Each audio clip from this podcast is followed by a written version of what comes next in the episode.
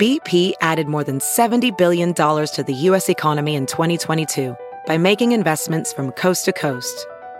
Investments like building charging hubs for fleets of electric buses in California and starting up new infrastructure in the Gulf of Mexico. It's and, not or. See what doing both means for energy nationwide at bp.com slash investing in America. Hey, friends, thanks so much for listening to the podcast. And we want to make sure that you know about all the other exciting ways to get more exclusive content from The Bill Press Show. We're on Patreon. Did you know that? On Patreon. So to go to Patreon, P-A-T-R-E-O-N dot com slash BP show to get videos that nobody else gets. All we ask is five bucks a month and you get access to daily commentary and every week – we put up a special interview just for our Patreon subscribers. Hey, it's a great way to support progressive media and get your hands on some fun, new, exclusive content. Thanks so much for supporting the show by going to patreon.com slash BP show.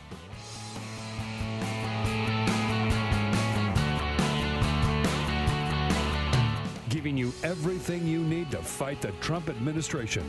This is the Bill Press Show live at youtube.com slash The Bill Press Show. Hi, everybody. My name is Peter Ogburn. I am sitting in for Bill Press today. Whoa! It's a Tuesday, April 16th. Uh, Bill is out. He will be back tomorrow. Uh, but until then, you are stuck with me, your host, MC, star of the show, renowned spoiler of women, Thank you for tuning in, everybody. Uh, I appreciate you watching the show. If you're watching us at youtube.com slash The Bill Press Show, also on Free Speech TV, uh, we are live there as well. Uh, and, of course, streaming on your favorite progressive talk radio stations and in podcast form. If you want to check out the podcast, if you want to get the whole show, uh, of course, you just go to Apple Podcasts uh, or Google Podcasts or wherever you get your, your podcasts, wherever you listen to them. And we are there for ye. So go check that out. I uh, am here in the big chair doing the big show. Uh, I've got my buddy McKenna running the board. Good morning. What's up? What's up? How are you? A little tired. Uh, let's just pull back the curtain just a little bit. You are running the board for the first time. First time. You feel okay about it? I, I'm shaking. My hands are sweaty, but I feel. You look remarkably collected uh, to be to be doing this. Thank you. Uh, but I have nothing but faith in you. Oh and God. if anybody has words of encouragement, you know, you can find Yes. us on Twitter at BP Show at BP Show. Send all the love, please. Also, of course, uh, keeping us on TV, on Free Speech TV, and on YouTube is Monty Kanzler, who is here uh, doing a great, great job. Uh, okay, so I just have to start out talking about the Notre Dame stuff yesterday. Eh, this is a, a real bummer. Uh, let me just first of all point out that the majority of Notre Dame will be saved. Uh, the building, the structure, all of that stuff, uh, they said will be saved. Uh, the president of France, Emmanuel Macron, spoke through a translator yesterday where he sort of said, uh, this is going to be okay. We have saved this Alors, je vous le building of over 800 years in age. So uh, they've saved the building. Lots of pieces were destroyed by a fire. Uh, there was a maintenance crew, uh, a, um, a construction crew nearby that was working on some stuff. It started a small fire, which then rapidly spread. Look, uh, it, if you've never been to, if you've ever been to Paris, you have certainly seen Notre Dame. Um, I'm, I mean, I'm not going to say I'm conflicted because it's a beautiful structure. It's amazing. But then again, you look at why it was built and the religious uh, insanity around the time that they would build such an opulent structure. Uh, the Notre Dame Cathedral housed the alleged crown of thorns that uh, this guy, uh, this Jesus Christ character, wore, apparently. Uh, they did save that, and there were other relics in there, which is to me just shows kind of like the it's a little absurd. Like the Catholic Church is so absurd. Uh, but they did save some of this stuff, which is may or may not be actual relics from the time. I, I mean, whatever. But it is. It, it's very very sad. I mean, the thing is 800 years old, and you talk about uh, centuries and centuries of craftsmen and artisans who have gone there and worked on this. Uh, there are things that um, the tunic of St. Louis, uh, which dates back to the 13th century, uh, was there. I mentioned the crown of thorns as well. Uh, so, like, it, it, look, it's a bummer. I hope that they rebuild it in a way that uh, maintains the integrity of what Notre Dame was. Uh, and that it's still as striking to look at and to see when you go to Paris. Uh, so uh, I, am glad that they were able to save the bulk of the structure. Hey, we've got a big show coming up. I'll tell you all about it when we come back after a very, very quick break. Stay tuned.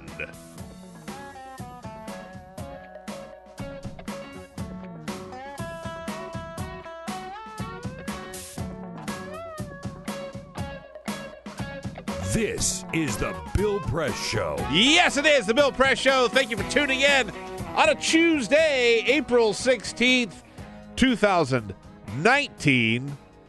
Uh, gosh, yesterday was tax day. Uh, Donald Trump had a big tax rally out in Minnesota. I didn't pull any. We didn't pull any audio from it. We're not gonna. We're gonna talk about that. Uh, I, I think that Donald Trump uh, is the is the textbook case of someone who should not be talking on tax day. This is a guy that's dodged tax day his entire life and has also completely destroyed the tax system that we have here to where the millionaires and billionaires in this country uh, celebrate tax day like it's Christmas. Uh, we will talk about Bernie Sanders uh, a little bit later on in the program, a little bit on in this in this segment. Uh, Bernie Sanders had his town hall on the Fox News channel uh, last night. I watched it. I have some thoughts. I will share them with you momentarily. Uh, I, I, guess one of the big news stories eh, that's a non-news story. You know, yesterday it's cable TV. It just drives me crazy sometimes because uh, you know I'm I'm sitting in here in the studio for for a large chunk of the day and we're prepping for the next day's show and all of that, and we have these three televisions one on CNN, one on MSNBC, and one on Fox News. Okay? Uh, and it, we just sort of monitor what's going on all throughout the day. And right now, they're all talking about Notre Dame, uh, which uh, suffered a very serious fire yesterday, which is big news. It's worth talking about. Uh, but yesterday, everybody fell over themselves to say, oh, oh, the Mueller report. We're going to get the, the new Mueller report. It's going to be Thursday of this week. So, in two more days, Bill Barr, the Attorney General, is expected to release uh, Robert Mueller's report. Now, asterisk on this, it is the redacted report. Now, uh, a lot of us, and I say us because we, I think, present company included, I was a little guilty of this. After Barr put out his sort of revision of the Mueller report, a lot of people just accepted it. Now, I think that there is plenty of truth in what William Barr said because I think that you can't completely BS what the Mueller report said without, you know, somebody finding out about it. So, in spirit, I think it was probably close to what the Mueller report said. Uh, but we will get the redacted version of it. Now, will those redactions make a difference? Will the redactions that are in that report cover up and hide and uh, make it easier for Donald Trump to lie about his involvement? Probably. Probably. Probably, right? Yeah. Probably. Uh, so I think we should take it with, uh, how should we say, a grain of salt. Whenever Bill Barr releases anything, uh, we should say, uh, well, let's just take a look at the whole picture, not just his version of it. What is there to redact, by the way? Like special counsel testimony, there are certain things that they don't want to get out. Okay, so there are some things I can see maybe, But like, put it all out there. We know who these people are. What do we? What do we? Donald Trump's running around a golf course with an unsecured telephone that he loses in the golf cart. But we're worried about national security secrets leaking out through the Mueller report. I'm not that worried about it. I'm not that worried about it. Frankly, I'm not that worried about it. F- folks, folks, I'm not that worried about it. Uh, I do want to. I talked a little bit about Notre Dame. Uh, and, and honestly, that's all I have to say about the Mueller report. We'll see it when we when it comes out. We'll see the redacted report when it comes out. Uh, I talked about the Notre Dame fire. Uh, it appears as though they're going to be able to save most of the structure. Uh, the iconic 800 year old building uh, caught fire yesterday and, and did some very serious damage. Uh, here's President uh, S for brains, Donald Trump, where he was watching this stuff on cable news, no doubt, yesterday. And he had to tweet about it because, of course, he did. And he says, So horrible to watch the massive fire at Notre Dame Cathedral in Paris. Perhaps flying water tankers could be used to put it out. Must act quickly. Uh, okay, so even when the president of the United States says maybe we should use water to put out fire, he is completely wrong. That's not how this works. This is an 800 year old structure. It's filled with religious relics, which I don't really care if we lose those, frankly. I think it's silly. But, but, but, clearly there's some value to those things. And he's talking about just dumping hundreds and thousands of gallons of water on this precious architectural gem, a, re, a, a, a- an actual treasure of the architectural world. He's like, eh, just dump a bunch of water on it. It would do more damage than any fire could do if you were to dump, quote, flying water tankers, end quote, on top of the fire. You dumbass. It's like my kids, when they were like seven years old, may have had that idea. And you expect no, no, no. That's you can't do that. You can't just dump fire on it, water on a fire like that. Uh, he th- this, of course, that tweet came at let's see, 1.39 p.m. Eastern time. At 1.35 p.m. Eastern time, while the fire was raging, Donald Trump. So like four minutes before his great idea, this genius idea to uh, flood the Notre Dame Cathedral with water from quote flying water tankers.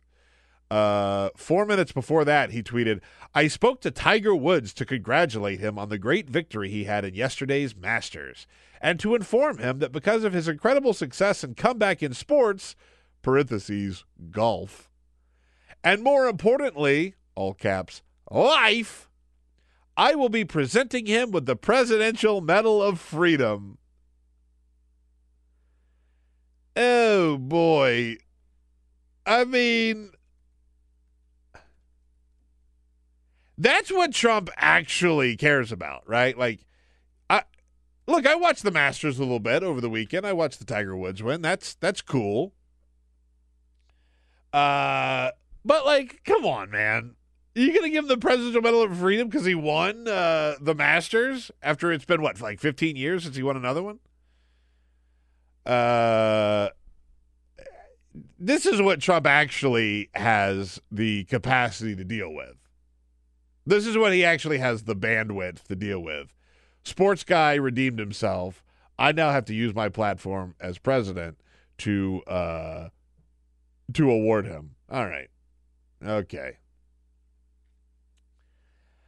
Uh okay, so I also uh last night in case you didn't watch it, I watched uh Bernie Sanders uh, give a town hall on Fox News. Now, uh, we have been very clear on this program. Uh, the Democratic National Committee said they're not going to have any debates on Fox News, which I think is the correct and right thing to do. I don't think that the Democratic Party should allow Fox to dictate the conversation that's happening in the Democratic Party. Uh, and I don't think that they would handle it in an appropriate way. It's all about gotcha, gotcha, gotcha.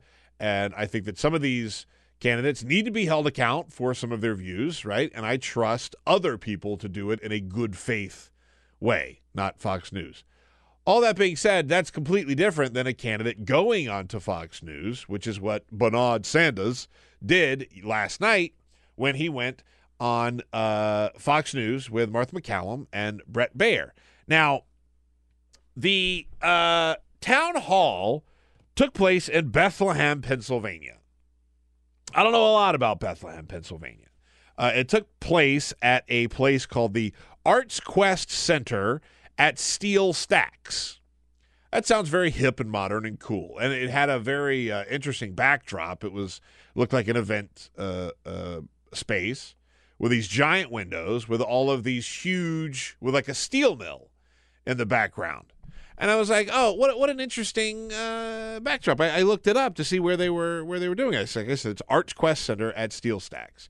So, what happened was what had happened was what had happened was that used to be a place called Bethlehem Steel, where we made lots of steel in this country, and it built the country, it built the nation. Very popular, uh, very successful business. We made steel products here in America, and we used them to to build infrastructure, to build buildings, to build the country. Right? You know what it is now? It was bought by the Sands Casino Resort and turned into a casino and an event center. I mean, what else? What is more American than that? What is more American than a good uh, steel factory providing jobs to thousands of Americans to keep jobs here in America, to use American products, to build American products, and now it's a casino. Cool, awesome, great, wonderful, grand. That's awesome. Love it. This is America. Right? That's, I mean, it's amazing. And so, like, the Arts Quest Center is sort of an event space. It looks nice, uh, but it is, it, it, make no mistake, it is part of the casino complex there in Bethlehem, Pennsylvania. Uh, so, Bernard Sanders uh, went there last night uh, and he talked to uh, Bret Baier and congratulations to Bret Baier. I uh, people use the term babyface about Bret Baier. I, I've never seen anyone more babyface than Bret Baier. I mean, the guy looks like he's negative in age. And Martha MacCallum, it was a little contentious at times. Um, but for the most part, the thing that was so fascinating to me is uh, Bernie Sanders took his message to uh, the I can't. I mean, when you talk about working class cities and heartland America, I mean, this is it. This is exactly what people talk about. And he took it to uh, this crowd, and they loved it. Ate it up. They ate it up. They ate up every word that Bernie Sanders had to say for the most part. Now, uh, he covered a range of topics. He took questions from the audience.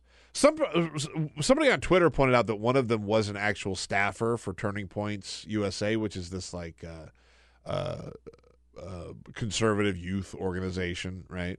Um, but Bernie took his ideas there, and he uh, won a lot of people over, or at least uh, at least he had the crowd on his side. Now, I just want to be very, very clear, and I've been very clear about this from the beginning. I have not said who I'm going to vote for. Uh, now, I am a little more inclined to vote for someone like Bernie Sanders or Elizabeth Warren. Uh, R.I.P. My mentions, because I know y'all are coming, I and know. that's and that's fine, and that's fine. Um, as opposed to uh, somebody like a John Hickenlooper or a Joe Biden or a, or, or you know Kamala Harris even like I I think that uh, it's a time for Democrats to actually get back to being progressives instead of squishy uh, centrist moderate politicians and I've never been so sure of that as I was last night when I watched Bernie Sanders pitch what are being painted as radical ideas and watching this crowd of overwhelmingly white people. I mean, it's Bethlehem, Pennsylvania. I, I, I honestly don't know the racial makeup there, uh, but I can say that the crowd for this Fox News uh, town hall was majority white, Yes. Maj- vast majority white. And I don't know how they picked the crowd, but this was not an anti Bernie crowd. But they were at a Fox News town hall, so I don't know exactly how you figure that out. So I want to play a couple of clips from uh, from uh, Bernard. Um, uh, uh, McKenna, I want to first play the clip where he talked about how he's on Fox News and how a lot of people said, you know, you should not go on Fox News. You ask me fair questions, I will give you fair answers. Thank you, sir. That's the deal. And you know, not everybody thought that I should come on this show. And we appreciate it. All right. All right. Your network does not necessarily have a great deal of respect in my world, but I thought it was important for me to be here and have a serious discussion about serious issues. Okay, so that that that that is what he did. He went there. He had a serious discussion about serious issues. He called out Trump over his Islamophobia. He called out Trump over the uh, manufacturing of a crisis at the border. He called out Trump over his tax returns. He called out Trump over a number of different things. And to to Bernie's point, uh, he said nobody on Fox News ever, ever, ever calls Trump out on his lies and uh, terrible behavior and all of that. Nobody ever calls him out on it on Fox. Nobody ever, never. And so Bernie was the guy to go there and and do it. And you know, I, I, Fox tried to paint Bernie into a corner on a number of different issues. Um, the most illustrative point of why it's valuable to go and talk to uh, these voters in a strong way. Take a stance, take a position, don't back down from it. Medicare for all. This is Bernie's signature issue in his platform, I would say. Uh, and, and it's been that way for a long time. So much so that the entire Democratic Party has essentially gotten behind Bernie on Medicare for all at this point. You can hate Bernie Sanders, that's fine. You have to admit that the, his stance on Medicare has completely changed the Democratic Party and also probably helped them win the midterms uh, because they were running on health care. And Bernie Sanders showed that you could stand up for uh, health care for everyone. It is a human right, and everyone deserves it. And there's no backing down from it. There's no watering it down or getting wishy washy about it like candidates we've seen in the past. And so when uh, Bret Baier asked everybody in the audience, some of this is visual, but I want to play this clip. He asked everybody, raise your hand if you have a health care plan through your employer. And plenty of people raised their hand. And then listen to what happens next. Uh, I want to ask the audience a question. If you could raise your hand here, a show of hands of how many people get their insurance from work, private insurance, right now. How many get it from? Plenty of people insurance? raised their hand.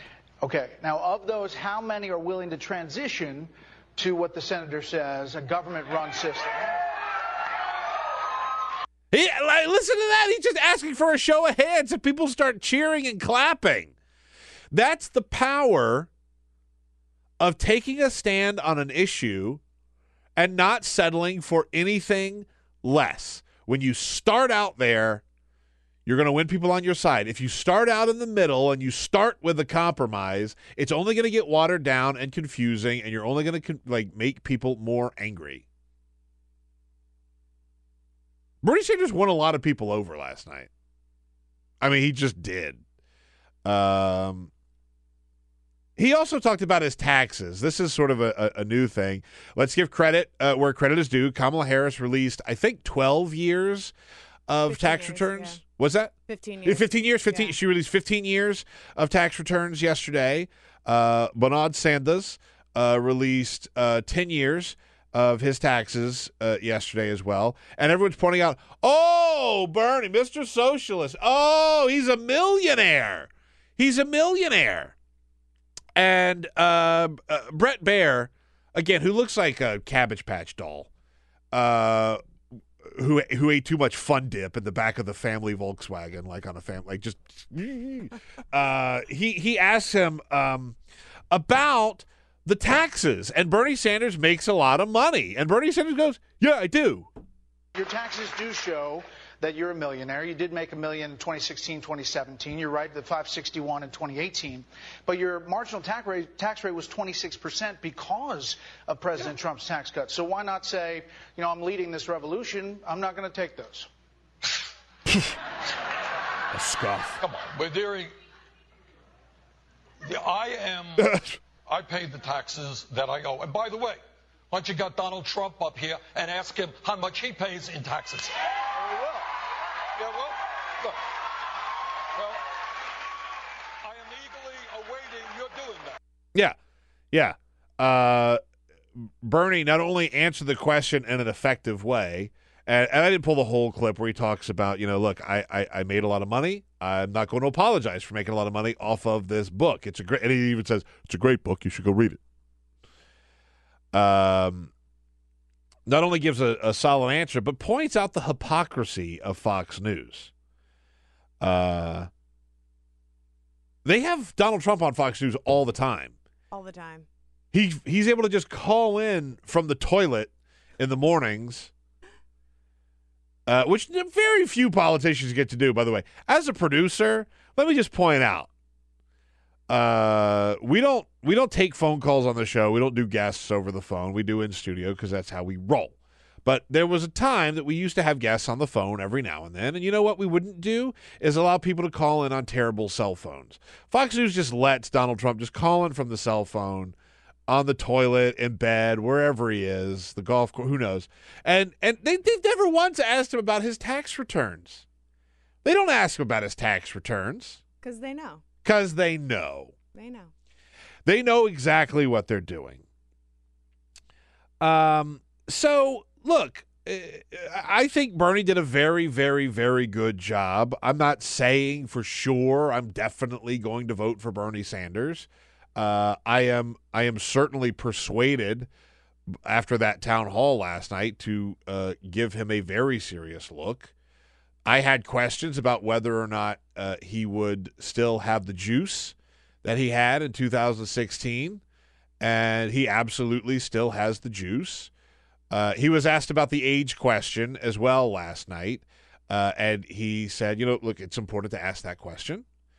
Uh, he he said that whoever uh, is his vice presidential candidate will be not only someone who is younger, but someone who is a person of color, and also uh, uh, more than likely a female. So, like, he's picked up on a lot of the uh, problems that uh, he was perceived to have in 2016. Uh, so, on the age thing, though, right? Like, I think it's fair to say, is he still going to be like with it? That I mean, he knows it so well. He knows it very well. He acted quick on his feet. He took questions from the audience. He convinced a couple of people. Uh, clearly, clearly, uh, Bernie did a great job. Uh, I want to read a couple of comments on this. Um, uh, not just on this, but on a, on a lot of different issues. Uh, Donald Trump saying that uh, Tiger Woods getting the Presidential Medal of Freedom, just announcing it on Twitter yesterday. Uh, G. Kane says it's amazing how everyone completely forgot what Tiger Woods did to his wife and kids. He's now beloved. BS. Right? Uh, look, th- there is something to be said uh, about how Tiger acted, uh, and I am not here to defend it at all. Uh, but it is clear to me that Tiger Woods has matured uh, a lot. And that's not a pass. I think you want to give him grief for that. You absolutely should, and I I think it's totally fair. Right? He did some scummy, scummy things, uh, but it's clear that he has matured a lot, uh, and he was brought up in a very weird bubble of becoming a a golf superstar, and I don't think he was ever actually able to figure out anything. So it's not an excuse, but look, he is now at a point in his life where. Uh, he went down in a hole there. I mean, he wasn't winning golf for years, and now he came back and won the Masters. I think I think that's worthy of accolade. Agreed. I'm not saying that he guy's a role model and we should give him a free pass on some of the scummy things that he did, but that is worthy of note. Uh, uh, of noting. Uh, I'm not saying that he deserves a Presidential Medal of Freedom, but um, also somebody says Trump is pushing Tiger Woods because it's an ad, it's advertising for Trump golf courses. Always selfish. All right, maybe, maybe. Uh, Tom says, let's not fool ourselves. Donald Trump's tweet about Tiger Woods was not about Tiger. He wants to take advantage of Tiger's comeback popularity to line his personal and political pockets. Uh, yeah, fair. Um, so I, I want one last thing before we uh, take a break. Uh, The you know on Bernie Sanders taxes and all that. Uh, McKen, I want to play one more clip. Uh, this was over the weekend. Sarah Huckabee Sanders was uh, on. Uh, I think it was this week. Either on this. No, it was Fox News Sunday. This was on Fox News Sunday. I think. She was on both, for the record, but this clip in particular came from Fox News Sunday, uh, where there is this fight to get a look at Donald Trump's tax returns. Will we get to see them? Uh, maybe. I don't think we're going to see him anytime soon. I think there's going to be a fight over uh, uh, over releasing them and and and letting us see them. Uh, but Sarah Huckabee Sanders gave just the most ridiculous, ridiculous defense of why he won't release them. This is a dangerous, dangerous road. And frankly, Chris, I don't think Congress, particularly not this group of congressmen and women, are smart enough to look through the thousands of pages that I would assume that President Trump's taxes will be. My guess is most of them don't do their own taxes, and I certainly don't trust them to look through the decades of success that the president has and determine anything. Okay, so she's calling members of Congress stupid. And then which is which is the headline here, right? Everybody so oh, she called members of Congress stupid. And yeah, that's worth mocking, right? But she also sort of insinuates they probably don't do their own taxes. As if Donald Trump does his own taxes. Does she do her own taxes? As if she does her own taxes. I mean, maybe she does. I don't know. But like, there are uh, there are a lot of people in this country who don't do their own taxes. I mean, that's hardly any sort of uh, uh, uh, defense for why they can't release uh, Donald Trump's uh, taxes. All right, so uh, let's take a quick break. Uh, I, I, oh gosh, I, how embarrassing! I didn't even tell you about the great show that we have uh, lined up today. Uh, joining us next will be uh, Miranda Green from The Hill. She's going to talk all about Elizabeth Warren and a very exciting new idea that she has put out there. Also, Olivia Nuzzi from New York Magazine will be here uh, in the eight o'clock hour, and Gabby Orr, White House reporter for Politico, will be joining us in the uh, next hour. So stay tuned. Coming up next, Miranda Green is in studio. We'll be right back. Download our podcast, search for The Bill Press Show on iTunes, and remember to rate, review, and subscribe. This is The Bill Press Show. It is the Bill Press Show. Thank you, everybody, for tuning in. I appreciate you joining us. Remember, we are on Twitter uh, at BP Show, at BP Show, where I'm reading your comments. So I, uh, I, I just want to touch for a moment on the Bernie Sanders town hall because somebody uh, tweeted and said, uh, I like that Peter has yet to realize this audience was packed by Bernie supporters, not your average Fox viewers. I don't know that. I don't know how they picked the audience last night. I mean, I assume Fox had some control over it. It's not like they let the candidate pack uh, a town hall with uh, their supporters. I, I just, I, I honestly, genuinely asked and address this in the segment. I don't know how they got those supporters. I don't, or, or, or, not supporters, but audience. I don't know how they got that audience. So if anybody knows, you can find us on Twitter at BP Show. I would love to know. Uh, I would love to know. Uh, we've got lots of stuff to talk about. Energy and environmental reporter for The Hill, Miranda Green, is on the scene. Thank you for joining us. Thanks for having me. You can follow her on Twitter at Miranda C. Green. Uh, what's happening? Well, it's crazy. it's been a pretty big environment, and you know, climate change is is, is happening. It- yeah, yeah, exactly. Yeah, that's what's happening. Um, so there's so much that I want to talk to you about because, uh, you know, eh, specifically in regards to 2020, because you're seeing a lot of candidates, Democratic uh, uh, primary candidates, who are sort of uh, uh, taking a stand, uh, finding their lane on environmental issues. Uh, I think of Jay Inslee, who is running a campaign almost entirely. It's his main issue. Yeah, Yep. Mhm. on climate change and everything. And I think it's interesting. Uh, I'm not saying I'm going to vote for him. I'm not saying I'm not going to vote for him. I'm just saying it's interesting. Every single thing, every single issue that he talks about in some way or another comes back to climate change. And, uh, you know, I'm of a generation where I don't know that people cared about it as much as they do right now. Is that kind of um is there any polling to back that up? Let me put it that way. Is there anything that shows that like yeah, people will vote on climate change issues? You know, it it used to be an issue that was something that many Democratic voters considered important, but they never voted on it. Exactly. Right. So that was it was a topic that they would say, sure, of course, it's important to me, but when it came down to it, they voted about jobs and healthcare. But actually, we're starting to see some polling, especially with Iowa caucus goers, showing that there is an elevation of the issue. Uh, now, a most a recent poll that came out about a month ago showed that Iowa caucus goers, uh, Democrats were and, and Republicans are were li- were listing second issue next to healthcare. I think so they're kind of linking the two issues as climate and kind of the effects of what's happening to the environment and what's happening to our air and pollution is linked to healthcare, which is the top issue now. Um, I, I talked to someone the other day that said that they are a single issue voter on climate change. That's their one issue. Uh, I, I would assume if that's where you stand, you probably would vote for Jay Inslee because he has made it the primary um, uh, issue in his campaign. But you are seeing more Democratic candidates uh, come out and talk about climate change. And you recently uh, wrote a piece about Elizabeth Warren. Um, uh, not specifically about climate change, but about environmental issues.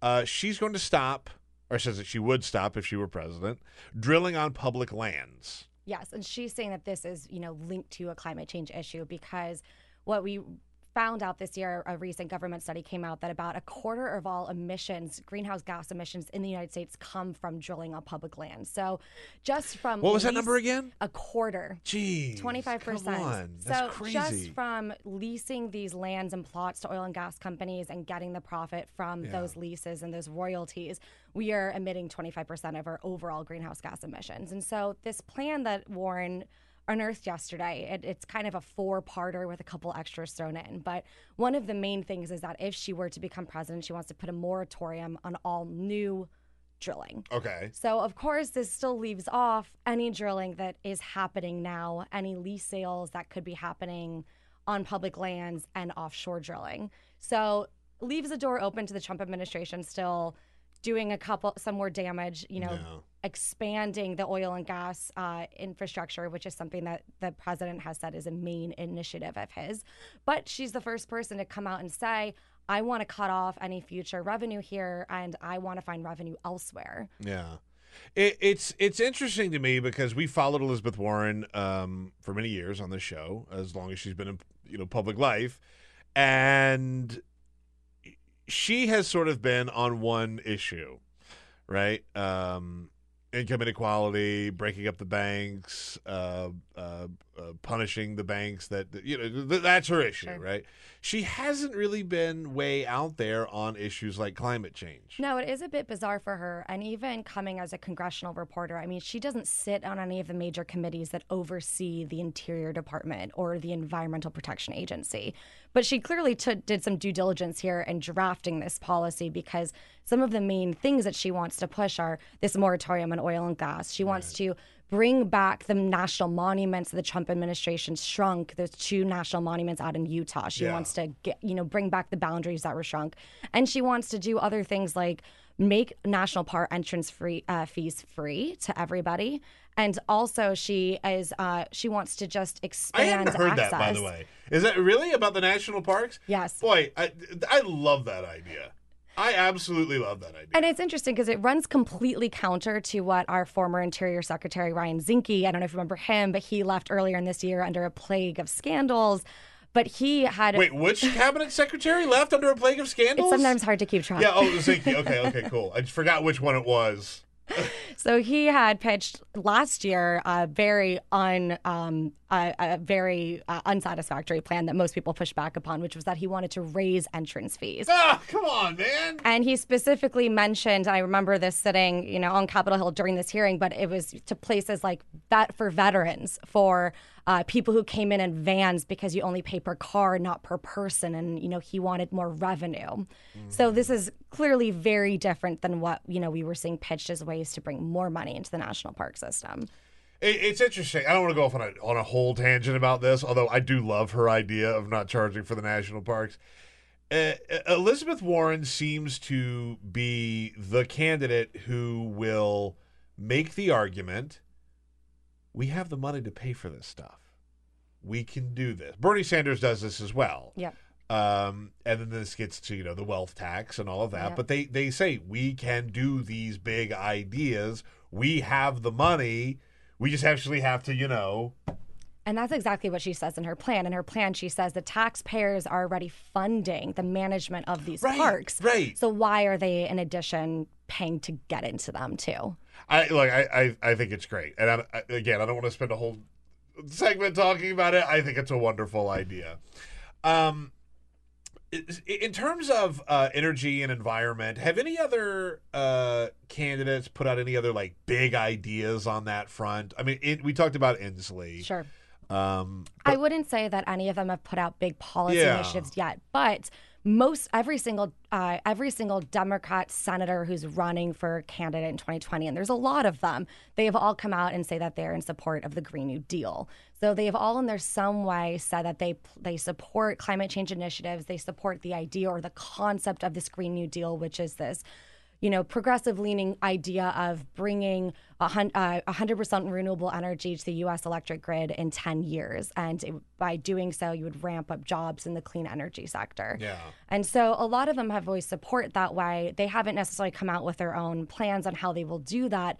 But it's a big shift from, you know, uh, we, the candidates that we've seen in the past who have kind of nodded to, yes, yes, of course, climate change is important to us, versus now realizing that climate change is is is a it's a dire situation if you look at the science. I mean, we only have about 12 years to to change the way that the emissions and kind of stop them completely.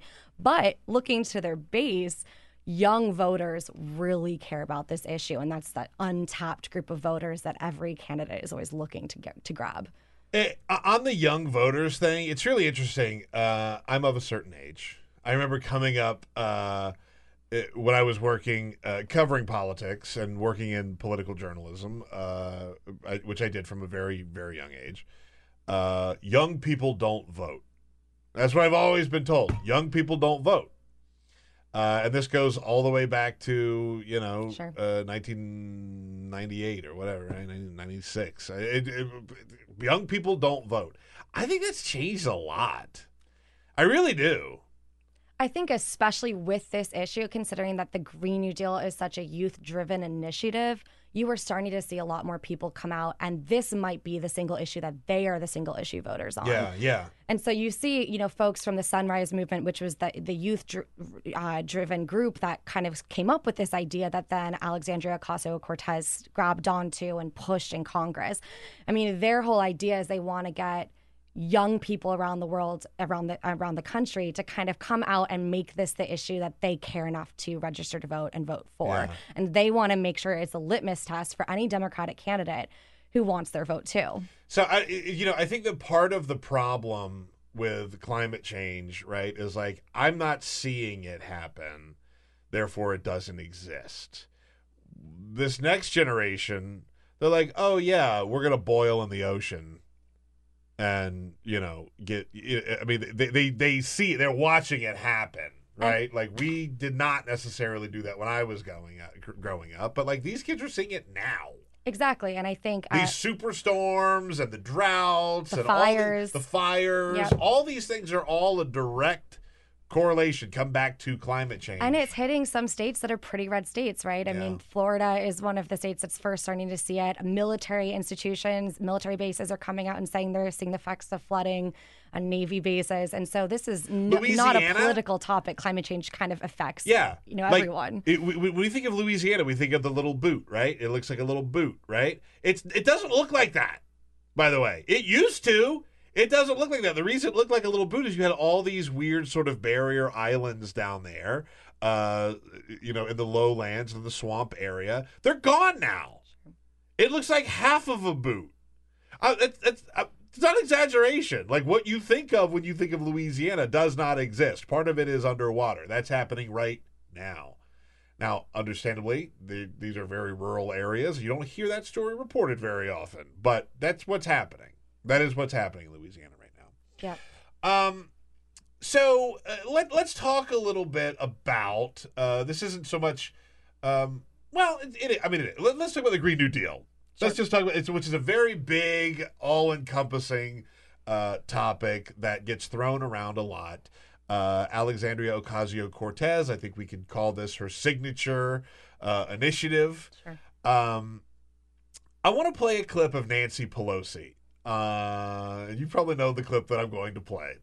On uh, 60 Minutes, this was over the weekend, Lesley Stahl asks her the question about Alexandria Ocasio Cortez and the progressive wing of the party. Here's Nancy Pelosi and Lesley Stahl. Alexandria You have these wings, AOC and her group on one side. It's like five people. No, it's the progressive group. It's more than Well, five. progressive. I'm a progressive. Yeah. It's like five people. It's like five people. And then she says, Oh, I'm a progressive. So, like,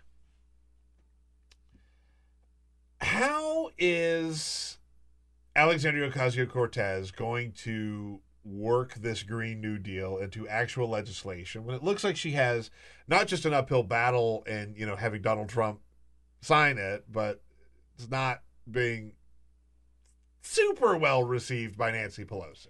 No, you know, it's pretty interesting having covered the topic because Democrats, uh, the Democratic leadership doesn't want to come straight out and say that there's tension. But clearly, listening to, you know, that interview and previous remarks that Pelosi has made, eh, this the idea of the Green New Deal has never been well received by leadership ranks in the Democratic Party on the House side. Uh, you know, Pelosi wanted to kind of come at it her own way. She created her own climate crisis caucus. They've introduced their own bill, which aims to make the United States kind of connect to the U.S. Uh, the Paris Climate Agreement. They're not interested in the Green New Deal because to them it's just too out there. Um, it's unachievable. These are words that you kind of hear. It's aspirational. What Ocasio Cortez now that we are, you know, after they've gotten almost 200 lawmakers to sign on to this resolution, her group is now kind of stepping back and trying to find ways that they can break it down to smaller Yeah. legislation. Yeah. Yet to be seen how, again, Democratic leadership approaches that and if they will, you know, consider that legitimate legislation in a way that they've kind of shrugged off the Green New Deal. That's likely not going to come until next year. So we have some the- waiting. The, Green Dream or whatever. exactly. Yes. Mm-hmm. Um, look, it, it's it, it's it. Uh, there's not a knock against Nancy Pelosi. She clearly knows what she's doing. She has, uh, as I've said, broken the hearts of progressives many, many, many times. Uh, but this really is a moment, I think, where you look at this bureaucratic way of getting legislation done versus this is a big idea. We will accept nothing less. We're going to get this done. And, you know, I, I've said from the get go, I think that one of the flaws in the Green New Deal is that they should be pitching it as like an infrastructure plan. Because it- more than anything, it's a complete overhaul of our infrastructure. Sure. And, the, you know, one of the other flaws with a big package like this is you always have to question sh- maybe you can get it past the House, but can you get it past the Senate? Can you get it to the president's desk? Will he sign it? And so we're starting to see that kind of back and forth with lawmakers on the House side questioning what they want to do next because they all want to act quickly on climate change. They know that climate change is a dire situation. They acknowledge that. They want, you know, their constituents to see that they're not just uh, saying, you know, words, but they actually are bringing up bills. But the question is, do they double down on something big like this, something comprehensive like this that kind of changes the U.S. economy, and hope that they can hold on to it by 2020 when they get control of potentially the Senate, the presidency? Or do they start to try to pass small bills now that are not as comprehensive, probably don't do as much overall, and I'm sure we'll get a lot of criticism from the, the left. Yeah, and, and also will just won't become law. I mean, Donald Trump will absolutely shoot down any of this stuff. Uh, I mean, I don't want to draw the comparison between, you know, like the healthcare fight that Republicans waged when Obama was president. Sure. But like they firmly believed that Obamacare should be repealed in the House. Uh, and they did it 50 something, 60 something times. I, have lost. I mean, who, who, who really needs to keep track after you, you know? But um, it never happened. No. It never happened. It's the same thing. Donald Trump is going to shoot it down. I think, look, you have this Green New Deal. You stand by it. You could tweak it and fix some of the some of the problems in it, but you know, eventually you're going to get power back. Yeah, and of course it's a recognizable name too. I mean, it went from being Yeah. this idea from a youth-led group that nobody had heard about to being championed by a relatively unknown member of Congress who was just coming into Congress to now being something that, you know, most 2020 presidential hopefuls have all gotten behind in some way. Yeah. And, you know, the, you ask most people in America what the Green New Deal is, they might not be able to give you a complete rundown, but they've probably heard of it. Yeah. Um, so I want to I want to ask you about something else you've been writing about that it feels like it's been decades since we've talked about the uh, uh, Keystone Pipeline and the pipelines in general. Donald Trump recently uh, moved to to speed up uh, pipeline construction around the country. Um, I want to get into some of the details of that, but the Keystone Pipeline, which I think was sort of a, a, a, symbol for both parties, it's it ha- and Democrats said if this leaks, it would be bad. It has leaked, right? Like a couple of times. Yeah, and it's pretty it's pretty well known that this kind of infrastructure has a high possibility of leaking into groundwater. Yeah. Which states are arguing and that's kind of what held up the pipeline in this situation that they have the authority to determine, you know, if it's environmental hazard within their own borders under, you know, a specific law. And so that's kind of the main tenant for that held up this pipeline's construction uh, by a judge back uh, last winter. And so what Trump is doing here, what he just did is he basically rescinded a past permit. It was the original permit to start the construction of this pipeline. And he is creating a new one. And a new one has different aims and comes through different places that he's arguing is not open to the same environmental review, which is basically what kept these judges, what made them keep the pipeline's construction from going forward. It's just you know, it, this disturbs me to no end because whatever happens with the pipeline, okay, whatever. But it's also this idea that regulation is horrible and oversight is horrible. I mean, we know how that story ends. And you know that there's that there are plenty of accusations of overregulation and all that. I hear that, and I'm sure that's the case in some. th- But like, it's important that we go through a process to get these things built, right? Like, the Keystone Pipeline has spilled. Uh, these pipelines do spill. It's in their nature. This is what they do, uh, and it's it's terrible. But what's interesting too is it's not just about the pipeline's construction. He also signed two executive orders last week, which would kind of make pipeline oil transportation easier. So, Yeah. one of the things he also wants to do is expand the ability to transport natural gas on trains, which currently you can't do. And so, again, it's that Why question can't you of just just just just satisfy my curiosity? It's Why a, can't you it's a it? security concern, and Oh. the way that it's currently listed, uh, you know, it, it can't be transported. And what his executive order would do is he would make his agencies change the definition so that it no longer is off the list and it can be considered. So it's a bad item. idea. and we've seen these things happen, right? We've seen instances of train cars tipping over, catching on fire. There was a deadly instance that happened to Canada years back. We see uh, this happen. And then one of the things that states always argue about this is that they have no idea what's coming through on these trains Right. because it's also a security concern to give them a heads up. So these trains can be coming through schoolyards, these trains can be coming by churches.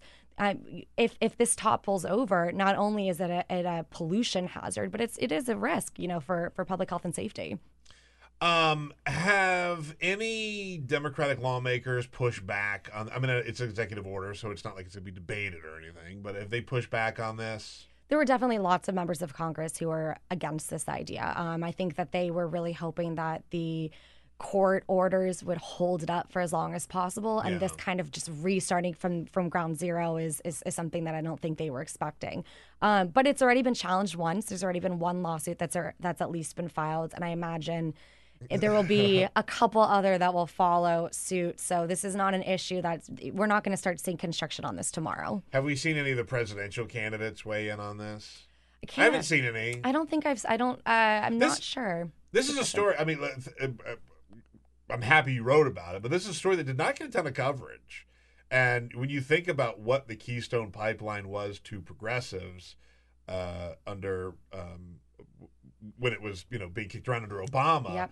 I mean, people went to jail. Uh, people were camping out there. People were occupying the land where uh, so they couldn't build it. And to think that now it's just like Yeah, and and not only was it it was the Keystone Pipeline, then it was he had this major rally where he mentioned these new executive orders. So it's, it's just all kind of showing that the the Trump administration is firming up its energy independence agenda, which is to increase drilling, increase uh, expansion of that. And when we have someone like Elizabeth Warren who has a plan all about a moratorium on drilling, it is kind of interesting that she wouldn't have come out and spoken a little bit more strongly about her, you know, being against this. Uh, Miranda Green from The Hill, thank you so much for joining us. Thanks for this having is. Dynamite. Uh, follow her on Twitter at Miranda C. Green. Uh, lots of great work uh, by her up at The Hill, thehill.com. Uh, coming up next, we'll be talking to Olivia Nuzzi about Mayor Pete. She has a big profile on him and whether or not he is the future of the Democratic Party. Stay tuned. We'll be right back. This is the Bill Press Show.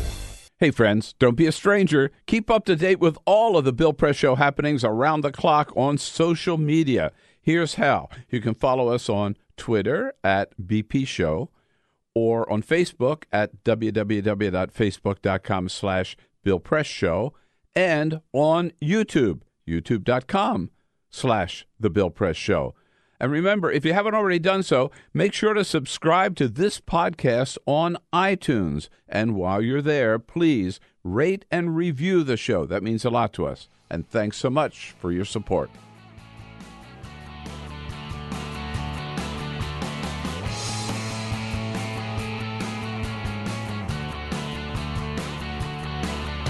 Giving you everything you need to fight the Trump administration.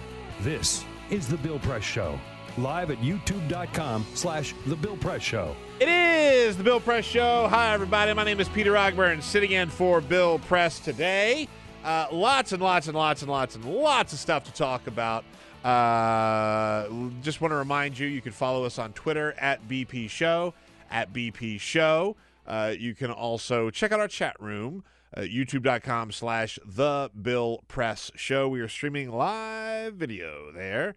Um, and we have our chat room there so we can uh, we can hear uh, all of the great comments you have for us there. Uh, okay, so a couple of comments from Twitter first. Um, John says, "Unmute me. Censorship is not cool. You're not you're not muted, man. Come on, relax. Everybody, relax." Uh, North Texas Progressive says, "Okay, I'm here with a bright, shining face. Glad to see Peter Ogburn in the big, big chair. Oh, uh, no, thank you. That's just too kind. That's just too kind." Um, some people are not happy with Nancy Pelosi, uh, and I get that. You can always comment at BP Show. Also on Bernie Sanders, uh, who had his big town hall with Fox News last night. Uh, TTIWCO on Twitter, sketchy, says Peter, I grew up 13 miles from Bethlehem, which is in the Lehigh Valley. My father worked in a steel foundry. My mother worked in a clothing mill and now lives in Bethlehem. These are working class people. I was a Bernie supporter in 2016 and now again in 2020. I am a Democrat. My entire life after 2016, I registered as a Democrat, but I consider myself an independent. The Democratic Party abandoned the working class. Bernie's message resonates. We will not vote for centrist Dems. They are fine with the status quo. We are not. So, like, I get that. I get that there is uh, a real hunger uh, for someone like Bernie Sanders to throw these big ideas out and stand up for them and and fight for them, which he did at a Fox News town hall last night. I played the audio. Uh, we won't go through it again, but if you didn't catch it, it's online. You could go watch the whole thing. I encourage you to do it. Uh, it, it it's really great, and you get to see a Democratic candidate take their ideas uh, to a hostile audience and watch them become receptive just like that. They loved what he had to say. Also, uh, I, I had to read this story. It's near and dear uh, to my heart. Uh, in the Daily Mail, uh, they reported that they did a uh, study, the Switzerland's Hirslanden Clinic says that men who have beards carry more germs than dogs. Oh no, uh, now come on now. I don't think that's necessary. The study says that men who have beards carry more germs than dogs. Now that that I'm going to go ahead and take that personally. They say that there's deadly bacteria in their beards. I don't have any deadly bacteria in my beard. By the way, I have my beard balm that I put in. It's a thing. I got it my Birchbox. I got my beard balm. There's no deadly bacteria in there. I just, I, this is my bag that says not pot. There's definitely pot in there, by the way. I just opened it up and smelled it. I forgot I had pot in there. That's a big whoops. Uh, anyway, uh, Olivia Nuzzi is in studio with us. Olivia, how are you? I feel like I just walked in on the Alex Jones show. Folks, folks, I got my pill. I take my pills every morning. I get my nootropics. I take my pills in the morning. What is happening in here? I was reading a story that said that men who have beards carry more germs than dogs, and I, I, I was offended. Dogs are very clean. Dogs are very clean. It's a high I'm also It's very high clean. Standard. I'm also very, very clean. Okay, I want to talk to you all about your story uh, about Mayor Pete in just a moment. We're going to take a very, very quick break. We'll be right back.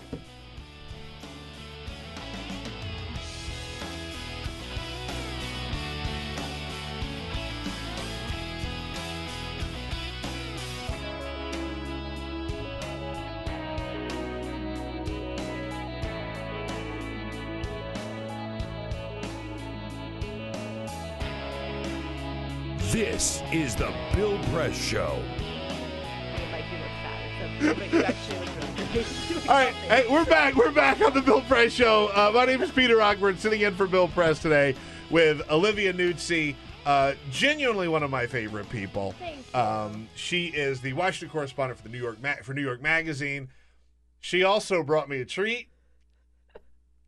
Tell me what you brought me. I brought you um, a uh, peanut butter cup I love peanut butter cups. that I hope tastes like Mexican hot chocolate slash a peanut butter cup. I'm gonna eat this, and I'm gonna give you a real time reaction. Okay. Uh, I sh- just want everyone to know that you're the first person to taste this. Nobody has tasted this yet? No. all right, I'll take a bite. I'm gonna take a bite. It's also inedible. I hope that's okay. Oh yeah, really? Oh, perfect. It's delicious. Are you sure? I'm positive. You won't hurt my feelings. It's okay. It's delicious. All right. Does it taste like? I love peanut butter. I should have maybe not eaten a giant mouthful of peanut butter when I'm on the air. No, it's ASMR. Is it ASMR? Yeah. That's a thing, right? Yeah. You know about this? These people that they make these noises into the microphone and they talk like this. And they do like scratch. Have you seen this ASMR videos? No. I'm too old for it, but I've seen it. Genuinely delicious. Really? Genuinely delicious. Thank you. delicious. Thank the you. right amount of spice, not too spicy. I have a mouthful of peanut butter. I regret that decision. I'm gonna drink some water. Hang on. Am I now the host by default? Mm-hmm. You're gonna have to carry me through the rest of the segment. Um, no, it's delicious. It's wonderful. I I, I can't wait to eat the rest of it. Thank you for being my taste tester. Not on air. Okay. If for whatever reason I, you know, don't make it through the rest of the segment, it was because of this. Okay. It's so good to see part you. of my plan to be the host of the Bill Press Show. You've taken over. Uh, it's so good to see you. Nice to see you. It's been too long I since you've been know. on the show. Um, but you had a really great piece Thank you. about Mayor Pete. Pete Buttigieg, who has sat in that very chair, by the way. Wow. And we had him in studio. Um, you wrote a whole big piece about uh, Pete Buttigieg, who I think it's safe to say is having a moment. Yeah.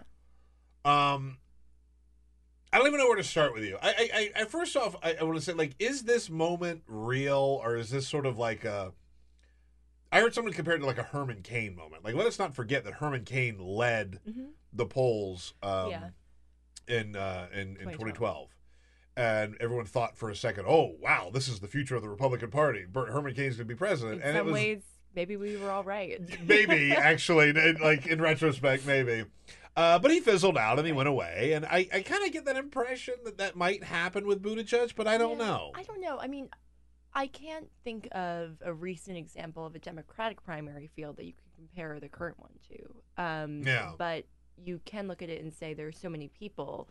Uh, maybe all of them will have a moment.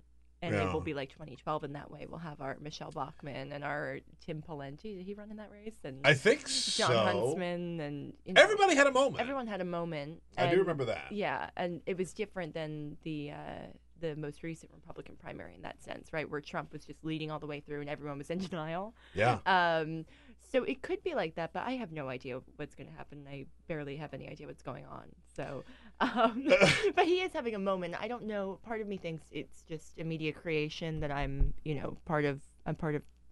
One of the people perpetuating it now. we had him on the show so we're just as guilty Yeah. Um, and when you look at the polling, as they say in the piece, I mean, Biden and, and Bernie are leading the polls Yeah. by a long mile. Um, so he's kind of firmly in the second tier with like Cory Booker, Elizabeth Warren, Kamala, etc. Uh, by the way, this is a little bit of a tangent. I, I watched the Bernie town hall on Fox News last night. There was a very interesting question about like how well he's doing, and he goes, uh, "Polls uh, uh, don't matter. Uh, uh, I'm on top today. Uh, tomorrow I'll be in 18th place. Who knows?" That's good. It's pretty good, That's right? good, yeah. I've been working on my Bernie for a couple years now. I gotta be honest. I got like two impressions that people know if they watch the show. I do Bernie. I do Alex Jones. That's about it. That's about it. Uh, but like Bernie's never been in 18th place. Like Bernie came out, you know. I mean, Buddha started out in 18th, 18th like maybe whatever 18th place, and and, Mhm. and now he's he's sort of having. a Yeah, I mean, I think that's why he's having a moment, right? It's because Yeah. nobody thought that the mayor of South Bend, Indiana, uh, would be having a moment. Okay, so that actually leads to the next thing I want to ask you about. What impact does his record as the mayor of South Bendiana, which by the way, you can steal that South indiana you save time. MTV, my time is valuable.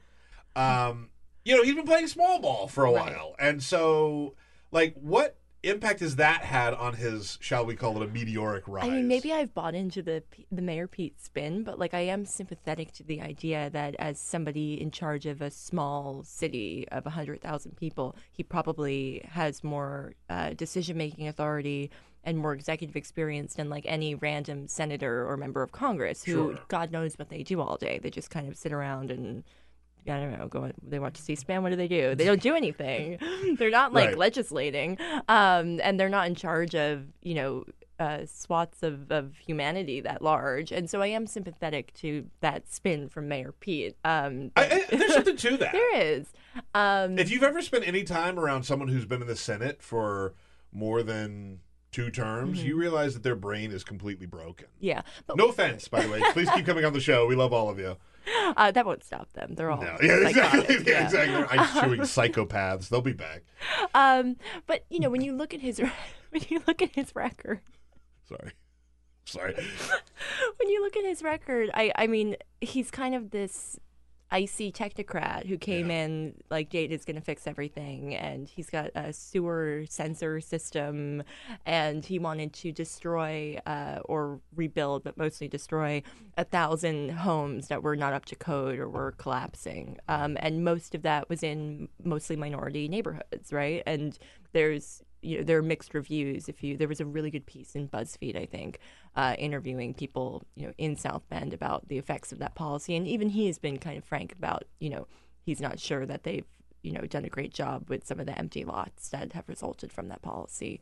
Um, but a lot of it's very it's hyper local stuff, right? Yeah, so I guess the question is how much will that be able to puncture through in a national conversation? Right. Right? Are you going to have like Chris Wallace or Jake Tapper being like, no, the sewer system. right. Let's- Right. Let's talk about that. I don't know. It, you know, it, this it, it, it re- I think after 2016, so many people have been talking about issues, issues, issues, issues, Mm-hmm. right? Making your case to the voters. And I think that's important. I think Bernie Sanders has like a list of issues that he's been uh, consistent about for his entire career. Elizabeth Warren, kind of the same thing. And with with uh, Buttigieg, I think it really just comes down to one thing: he's a pretty likable guy. I don't know what his issues are necessarily, and I'm I'm I'm not inclined to vote for the guy or anything like that. But like I talk to a lot of people who follow politics. You know, they're not you know completely out of the loop, and they're just like, I just really like him, and I don't know. I, I don't know if that's enough to get you to the White House. I think this is a time that we are really actually examining people's uh, platforms uh, more closely than usual, Mhm. especially when you have so many Democratic candidates. And I just can't figure out what exactly it is that sets him apart, other than like he is probably the, the least like Donald Trump of any person that you could possibly have. I mean, I would argue like Kamala Harris is probably the least like Trump on just you know on a surface level. On a surface level. way. Okay, I- I yeah. that. I get that. I mean, they're none of them are. Well, I guess Biden I mean, Pete little like Trump. Buttigieg. yeah, no, I, yeah, of course. No, I, I, I think they're cut from a very similar. I mean, he his whole thing is sort of like he claims that he is specific, and on, on certain things he is. Like he talks with great specificity about um, the Supreme Court uh, and what he wants to do. He wants to turn. I think it's sixteen or fifteen. I should know this. I just profiled him. Uh, he wants it to be sixteen or fifteen members, and he wants it to be the nine basically elect uh, by unanimous vote uh, the other uh, six of them, and he thinks that will make it less partisan. I don't know if that's true, and like God knows if anything like that could ever happen. Probably not. Right. Um, and he wants to get rid of the electoral college, but then he kind of just talks generally about you. You get the idea. He cares a lot about climate change. You know, you get the idea. He cares about uh, a number of things, but you don't get any policy papers from him the way you do with Warren. But at the same time, I was thinking about this a lot while I was doing this piece, and I didn't have very much time to do it. Um, I don't know if you could tell when you read it. No, it's a great piece. No, it's a wonderful piece. Thank you. It's a wonderful but piece. he, uh, you know, most presidents they delegate policy, right? Like Yeah. it's not like Barack Obama was sitting around writing up policy papers himself. That's pretty unusual, and it's not typically the job of a president to do that. Um, and so I think I think some of the you know well why aren't we taking Warren as seriously as Pete uh, when she's writing a policy paper a day? Conversation is not totally fair um, because I don't think that's ever been the standard by which we judge a candidate, and I don't know that it should be. I mean, that is that how policy is made? Because there are a lot of papers suggesting Right. things. I don't. I don't think so. Well, I mean, look, I, I, um, people are going to get mad at me for saying this, right? But like, people Hillary- are always mad at me. Yeah, yeah, yeah, exactly. people are always very extremely mad online. Um, Hillary Clinton had a lot of white papers. She had a lot of policy positions. Mhm. She didn't sell them very well. Mhm.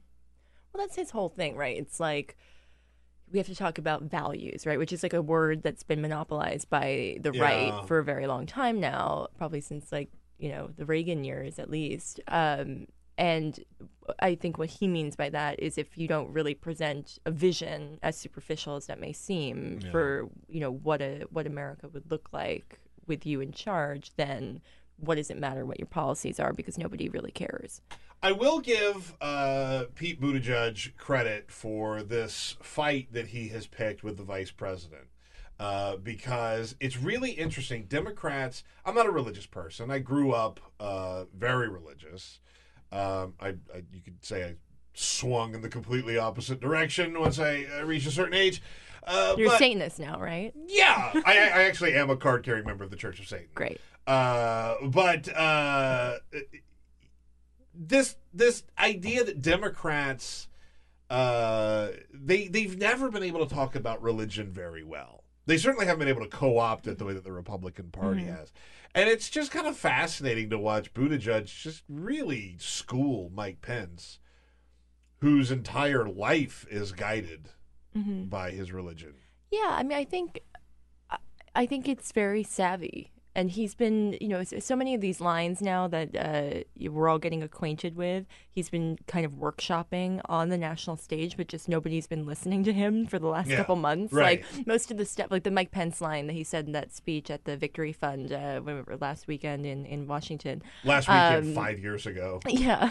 um, he's been saying that he said it on like Colbert, but just nobody was listening back in February. Um, and I think it's very effective. It's it's artfully crafted, and he's being very careful. Even the things that he says that seem spontaneous, uh, he's probably said it before and has been workshopping it on the trail, which is smart. And I think he knows exactly what he's doing with Pence. And I know that Pence's staff has no idea what to do. It's the bane of their existence. Um, and I think that's fascinating. yeah. because it, it it illustrates a lot of these hypocritical I'll say it hypocritical Republicans when you call them out on on their BS Mhm. They don't have a whole lot of places to go Right, and just for your listeners, I think the line is uh, I'm paraphrasing, but it's if Mike Pence has a problem uh, with the way that he is, and it, it's a problem way With above his pay. gay. Yeah, it's, it's a problem way above his pay grade, Yeah. and uh, if he should take it up with his creator, not with him. And Mike Pence to that re- finally responded uh, and said, you know. Uh, that he sh- he knows better. I'm paraphrasing, but he knows better than to criticize his faith, which is not quite what he was doing. no not at Right. all but that's that that's how they react Yeah. that's how they react uh I, I just you know But I think it's very savvy. It's also a way for him to fight with the administration and kind of juxtapose what he's selling with, you know, what the administration is selling without attacking Trump and having Trump attack him. Because I think if that were to happen early, who knows what would happen? We might get sick of Pete Buttigieg, but we don't talk that much about Pence nationally, the way that we talk about Trump. And I think it's a very clever way to set himself apart. it's just for me watching a democrat go up there and uh, embrace their view of religion is not something that i'm used to seeing uh, even barack obama who who was a religious guy he would go to church he didn't talk about religion much at Mhm. all and you just watched the uh, uh, conservatives use it as like a wedge issue uh, and there's been this interesting movement towards progressive religion in recent years, right? Like among any number of topics, right? Whether it's the border or the uh, wealth inequality or all that, like you're seeing some Democrats use religion as an argument to fix those problems. Yeah, you know, it's interesting. I, I talked to him a lot about this, and it didn't really make it into the piece um, because we were constrained uh, with space. But This is the stuff I really want to talk about. that didn't make it. but I know it's a lot of stuff on the cutting room floor on this one. But That's uh, good, though. That's good. I like that. But he, uh,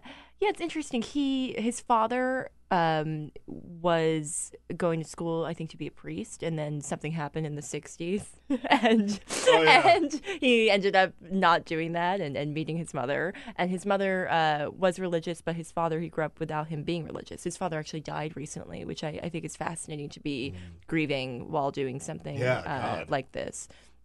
By the Um, way, you know, you know who else uh, was in the cemetery, the seminary in the '60s? Sorry, in the seminary in the '60s, and they got out of it.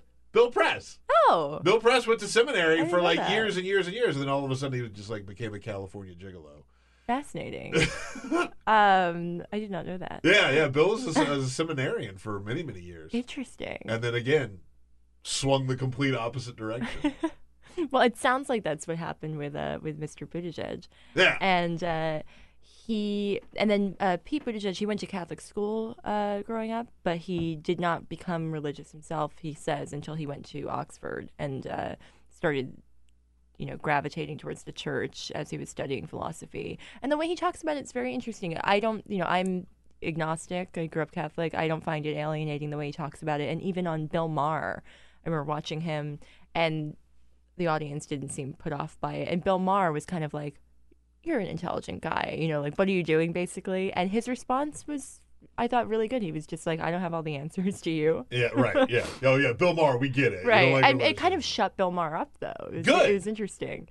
I- that's An achievement. hard to do. yeah. yeah. that that alone might make him make me vote for him. If he just said like, "I'll make Bill Maher shut up, vote for me in 2020," I might come around on Pete Buttigieg. I could very easily come around on Pete Buttigieg. Um, can you help answer a question that we had yesterday? Maybe. How tall is Pete Buttigieg? Okay, this is also a question I have because I don't, I just don't really believe that he. They claim he's five nine. I saw a picture of the two of you together. Right. I'm five eight, Uh-huh. and I was wearing, I think, two point five inch platform. Okay. I think, but that doesn't mean that you're 2.5 inch is taller. I understand. Okay, and As so- someone who wears these heels all the time, I understand. and this I, quite well. I think I look maybe about an inch taller than him in that photo. You're bigger. You're taller Yeah. than him. Yeah, You are taller he's than a him. small person. I mean, he's like a. I would say he's you know, he's a grande. and, and I look like a venti. Okay, in that- fair. In that picture. Yeah. Um, I thought he was like five seven, but they claim that he's five nine, and I, I had a fight with the campaign about it, and I told one of the aides to go measure him, and they wouldn't. This is like a classic sports thing too. I know. Like you know, they they'll either like undersell your height or oversell your height. Yeah. Like, yeah, he, he yeah. I don't think he's five nine. I think maybe he's also five eight. That's possible. Okay, sure, maybe It's possible. I really don't think so, but it's possible. All right. But they wouldn't measure him for me. They claim that they called him. The his spokeswoman said that she called him and, and he confirmed that he's five nine. But in uh, New Hampshire, Yeah, he's five nine and Donald Trump weighs two hundred thirty pounds or whatever they said he weighs. Okay. In New Hampshire, I was I was certain that um, when we were photographing him at one of the stops, uh, the uh, campaign aide told a photographer that he was five seven when they asked because they needed to figure out you know how a shot would look before he got out there. But I've been told that that was not correct. He's the only reason five nine. the only reason I ask is because we elect tall people in America. I, I always thought that, and I guess I've just never bothered to Google it. But how tall is Jimmy Carter? Oh, geez, I don't know. That's a He good can't- question. he can't be taller McKenna's than- going to check it out right now, and she'll let Thank us know. you. I don't think Jimmy Carter is that tall, Actually, He actually. can't possibly be taller than like Rand Paul. I'll tell you, one of the low lights of my life was when they had uh, what was the the doctor uh, that that did Trump's. Um, uh, oh wait, how tall is Jimmy Carter? Five foot ten. Five ten's not short. Oh, He's not. That's not tall. but I wonder if he's actually five ten. That's a good point. You know, like Rand Paul's five foot eight. Rand Paul's five six, probably. right. You know. Right. What was the doctor? The the the, the White House doctor. The, the Oh, Candyman. Rand. No. guy that was handing out all the drugs. The guy that came out. Randy? Is his name Randy? Mm. Who am I thinking I'm of? on a first name basis with the guy. I don't know. But the, he he's the one that did Trump's physical and then came out and said Donald Trump is six foot three, 230 He pounds. was really tall. Trump. I, I know. Yeah. But I'm six foot three, 230 pounds. Do I look like Trump? Oh. No. I'm just kidding. You definitely don't. Aw. No, you don't. I'm just kidding. But the interesting thing about Trump, though, is when he's sitting down, he looks really small, and then when he stands, Yeah. but when he stands, he's like this towering lampshade of a person. I think Trump, uh, uh, uh, he always ties his ties really, really long. That's a big guy move. That's like a, it's like a fat guy move. I know, I know that move. I know that move. You tie your ties really, really long. They come like way below the belt What's line. it supposed to do? It makes your body look longer, your torso look longer. It doesn't make you look as wide and big. Oh. I I know that. I I invented that move. I mean, he is. He looks big in person, but you don't really realize that he's. You know, he's probably like Chris Christie, like in Heft. Um, Yeah. And you don't really realize that unless there's like a shot of him with the wind blowing his. I'm not shaming the guy. Uh, I he- am. he I'm just clearly- I'm just kidding. He clearly knows how to dress around the problem. He does. Yeah, he's very savvy. There's a- there's a Yeah. skill to that. Yeah, the kind of billowing suits. By the way, just point out, I'm six foot three, uh, two thirty. Lot of muscle, very muscular. Had arm day yesterday. Just saying. Donald Trump believes that there's a finite amount of energy. I know. I love body. this theory. I, I also believe that. Do you really? No. It's an amazing No, I'm just lazy. It's an amazing story. Well, that's, that's just an excuse for being Yeah, lazy. just That's don't wanna work fine. Just just own it. I like that. But he's like, the body has a finite amount of energy. Once you use it all up, folks, you die. You're dead. He really does believe it. It's one of his only beliefs. Like he, it's true. It's true. He thinks Diet Coke makes you fat, Yeah. and he drinks it, which is interesting. All the time. All the time. The button. The button. You've been in the Oval Office. Have you seen the button? You know, I I didn't notice the button when I was in there. Maybe that I'm a terrible reporter. I was so frazzled though when I was, or I was trying to not be frazzled. You know. Yeah, I get that. I was. like just sitting there, and every second it was like the vice president's here, the Did secretary anybody of State's bring here. in one of the Diet Cokes? I'm curious That to happened know. to the New York Times, though. Right. That was in that story where it came in in a glass with ice in it. So that's I want to know: is it a fountain thing situation, or are they Or opening cans. bottles, cans? But it comes in uh, in a cu- in a glass with ice, so he gets the, the, the Gray Lady on diamonds. That's what we used to call a Diet Coke on ice, Gray Lady on diamonds, because it comes with a gray can on, on ice, Gray Lady on diamonds. I wonder if he knows that. I'm sure he does. Of course he does. Um. Okay, so let, let, let's. Uh, let me ask you this because we're talking about Trump. Trump hasn't really said anything about most of the candidates. He's been pretty quiet about it. I can't wait for him to try to pronounce Buttigieg. Oh, I hadn't even thought about that. I mean, he'll probably just stick with some nickname for Pete! Pete, Mayor Pete. But Yeah, he's gonna say South Bend, Indiana. I'll take credit for that. uh, oranges. Yeah. Oh, we played that clip last week, and I he had like in one day. Oh God, what was it that he did? He had the orange. He said oranges three times. Now I can't say or- I know. origin. Yeah, I know. And he meant to I- say origins, and he said oranges. It was also the day that he said loud noises cause cancer. About the the the wind. He hates wind turbines. Yeah, that's also birds, one it's of a graveyard for birds. It's one of his other beliefs, though, because I remember I did a story about this maybe in 2016, um, and he claimed that uh, wind turbines, the nickname for them is um, wing bangers. No, they're not. did he say? Did he say the word wing bangers? Wing bangers because they kill so many birds. And I asked all these like anti-wing turbine activists, you know, have you ever heard this phrase? And they were all like, no. It's and someone was like, no, it's awfully clunky. It's a little clunky. Wing Um, bangers. Nobody had heard the term. I couldn't find any trace of it on the internet. Nobody had ever said it before, as I as far as I could tell, before Donald. Trump. I mean, I don't hate the term Wing banger. wing banger. wing banger. Yeah, he's obsessed with the birds dying with the the wind turbine. I think he's obsessed with the fact that it was going to obstruct the view at one of his golf courses that he Ah, was yes. building. Um, I don't think he cares about birds, but So it, it, he he hasn't commented about Mayor Pete. He hasn't commented about any of the uh, candidates really, Elizabeth except Warren, for Elizabeth Warren. Yeah, that's- Bernie. The last time he talked about Bernie was like back in February, I think, when Bernie got into the race. Do you get any sense that there is a candidate he would prefer to face? I know that uh, they fear Biden. Yeah. They think that Biden is, you know, the person with the greatest chance of, of beating him. Um, I, but I, I, I used to think that. I mean, Who part of- knows? I mean, who knows? I don't know anything, but part of me, it's like Nobody you look at you look at the polling, and you know, I was told in 2016 that was the first election I covered. You defer to the experts on that, and at the time, everybody, I'm sure you remember, was like, "Oh, the polls this early, they don't matter. Um, people get serious. You know, once it's time to vote, they'll change." And Yeah. they just really never did. Trump was in the lead. Can I can I just point out? I said Donald Trump was going to win in like September of 2015 or something. Wow. I knew I knew he was going to win. I was sure of it. Who was it? It was that one guy on Twitter. Was it um like Bro Pair or Crushing Bort? One of those Oh, yeah, accounts those who guys. tweeted in like 2012.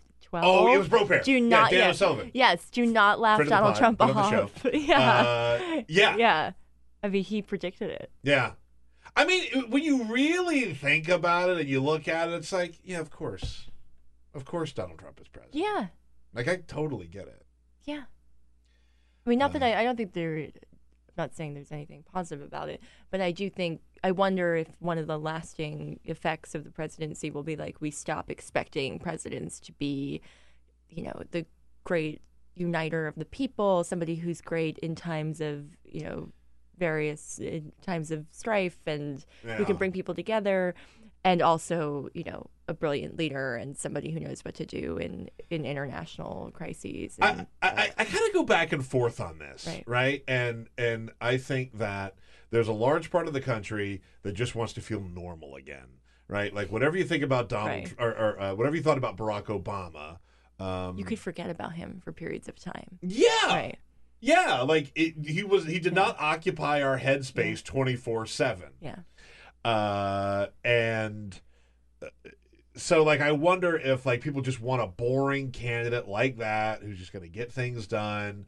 Cable Mhm. news will continue to sort of try and Yeah. make these different things, or if it's just like Donald Trump is the end of the American presidency. I mean, I think that that's what As this know election is about, right? Because I think one more term, maybe it solidifies everything that he's doing to us, and uh, whether you know in a policy sense or just spiritually. Yeah. Um, but I think you know one term maybe can bounce back quicker.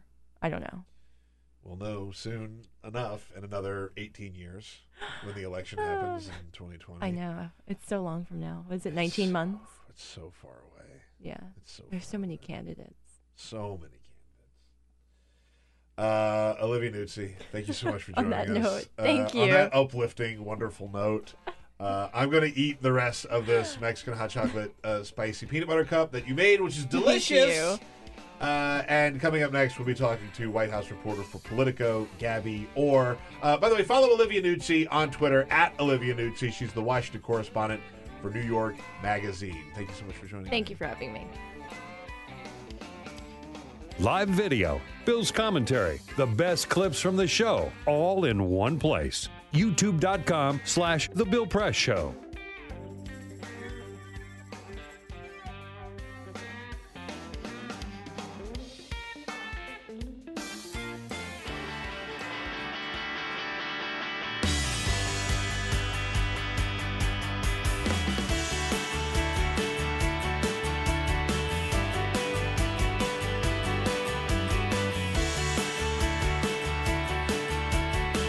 Download our podcast, search for The Bill Press Show on iTunes, and remember to rate, review, and subscribe. This is The Bill Press Show. It is the Bill Press Show. Everybody, thank you very much for tuning in. Remember, we are live on Free Speech TV, also youtube.com slash The Bill Press Show. Uh, we also have our podcast up. I will remind you to go check it out. We put it up right after the show, and we take out the commercials. And if you are listening on one of our great radio stations, uh, for example, WCPT in Chicago, uh, we we do the like the first five minutes of every hour that don't get heard on your radio station. So those are in the podcast, so you can go check that out. Uh, lots of very interesting stuff uh, in the first five minutes of uh, uh, of this hour. What was it? That oh, I did the story about how they say men with beards carry more germs than dogs. I'm gonna go ahead and take that personally. But I, I did say I might I, I take care of my beard. I use a beard wash. I have the beard oil. I have the beard balm. It's a whole thing. It's a whole thing. I think you're a select few. You think so? I- you think yeah, a lot of people just let it turn into like a, a rat's nest? It smells like that. Wh- Whoa.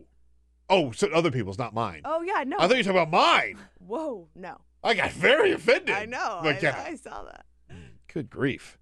Uh, well, we're not going to talk about that. But if you want to hear that stuff, it's on the podcast, which you could go get on Apple Podcasts, Google Podcast, anywhere you anywhere you get your podcast, we have it up there for you. Uh, joining us now uh, for first trip to the show, uh, White House reporter for Politico, Gabby Orr. Hi, Gabby. How are you? I'm good. It's great to be here. Uh, thank you so much for joining us. Uh, hopefully, it won't be your last. I'm sure it won't be your I last. not. I didn't mean to hold that over your head like it was some sort of a threat. Pressure's on. No, I didn't mean it like that. I just meant hopefully we'll we'll we'll get you in more. Okay, all right. Uh, sorry. Um, so you have uh, uh, the reason I reached out to you uh, to come on the show is you had a very very uh, interesting piece all about Donald Trump's uh, hidden life on the golf course, which you wrote with uh, another friend of the show, Daniel Lippman. Uh, all about Donald Trump and and golf. Now, uh, I'm old enough to remember when Barack Obama was president, and people would freak out because he would go play golf, including Donald Trump. including Donald Trump.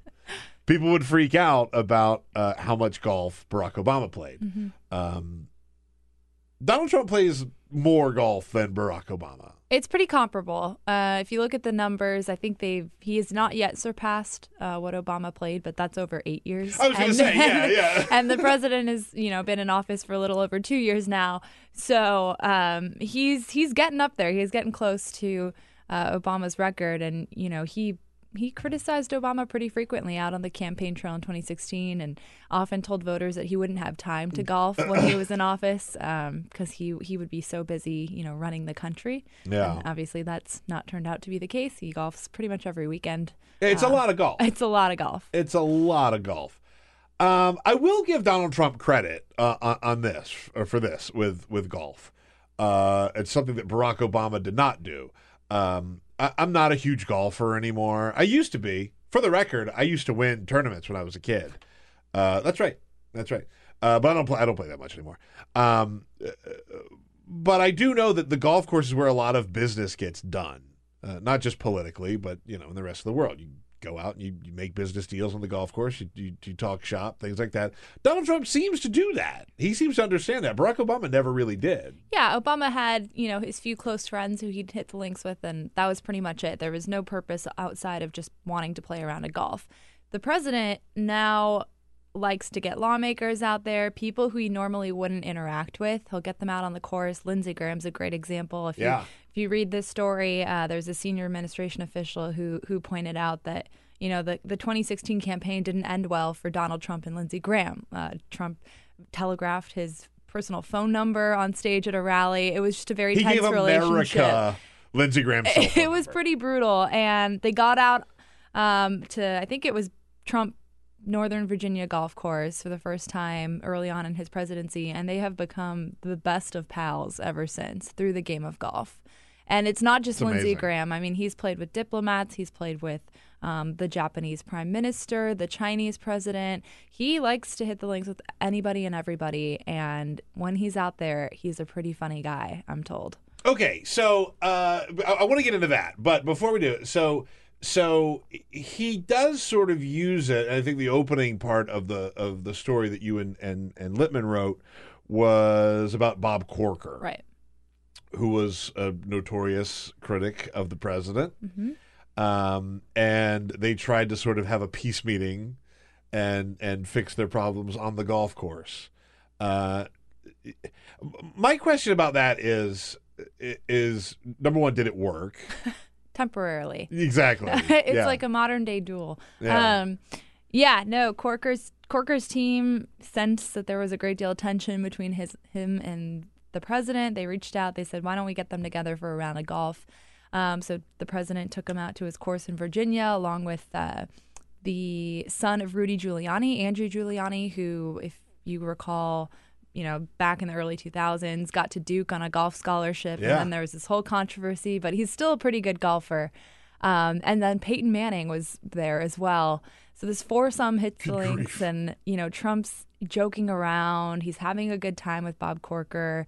At one point, uh, Giuliani chips the ball and it hits Corker in the neck. And Oh my God. Trump turns around. He's like, you know, it's a damn good thing you did that to to him and not to me because you'd have two in the chest from the Secret Service agents out here. And that that kind of captures what Trump is like on the course. He's like telling jokes, telling stories. People love to golf with him, and they say that his persona out on a golf course is just totally different from what you see publicly. I think that's so interesting. I, I've played golf with people who I don't like, Mhm. and they're very pleasant to play golf with. Like, it, and so my, I, I guess, it, does he actually? Because I don't think of Donald Trump as a guy who relaxes, Right. You know, like Yeah. even when he's on vacation, Yeah. doing the downtime, like he's still a.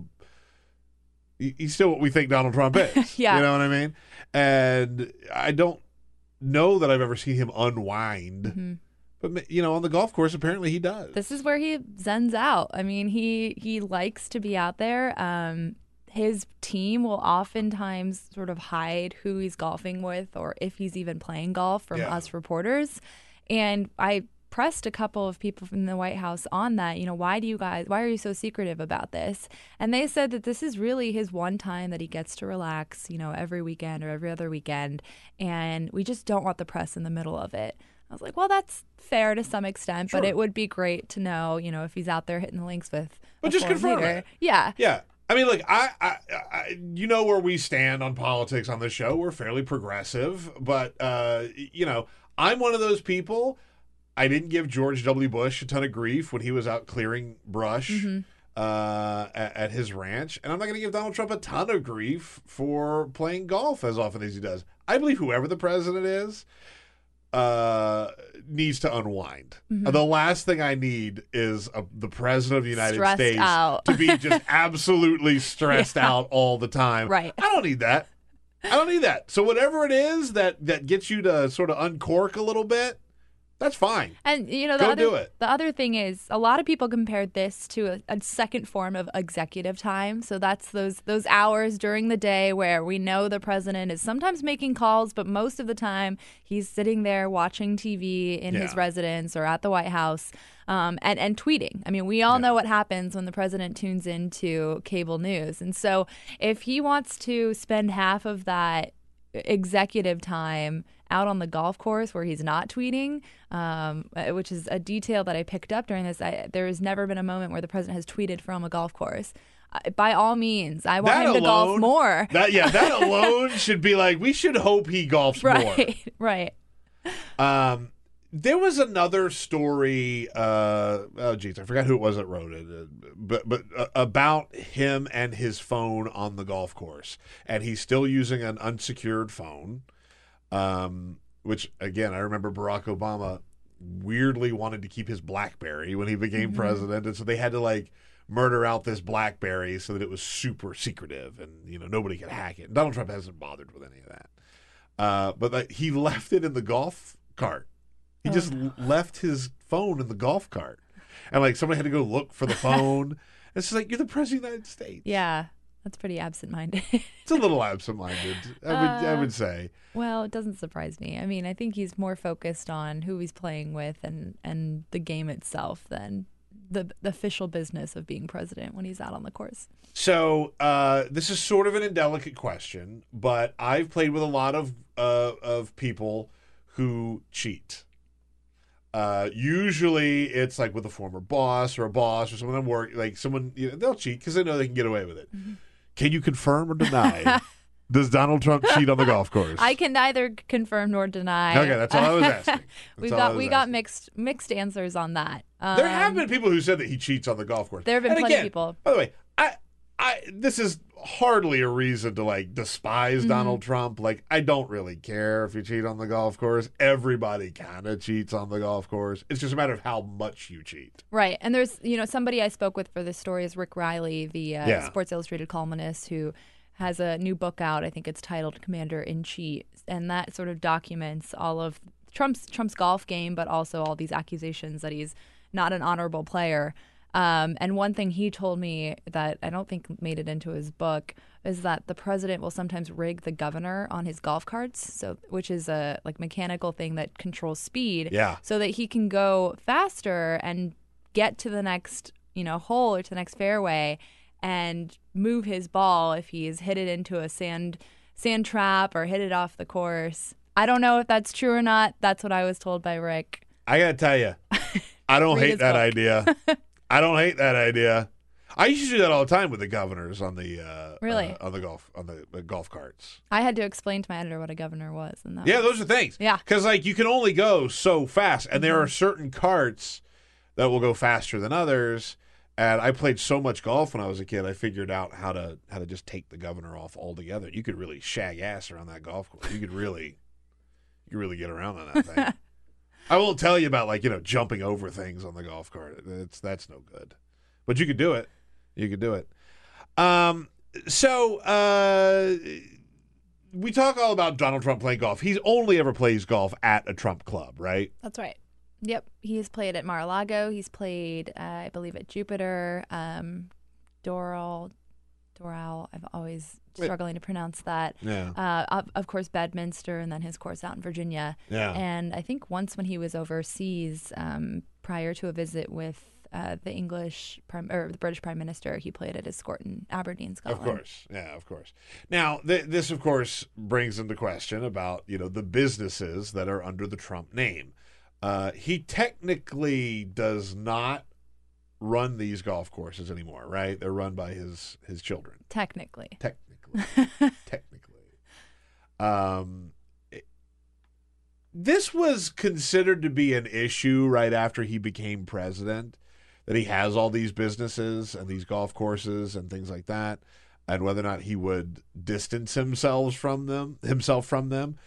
Uh, he clearly hasn't. Uh, so where does all that stand now? Have people just sort of given up on that issue?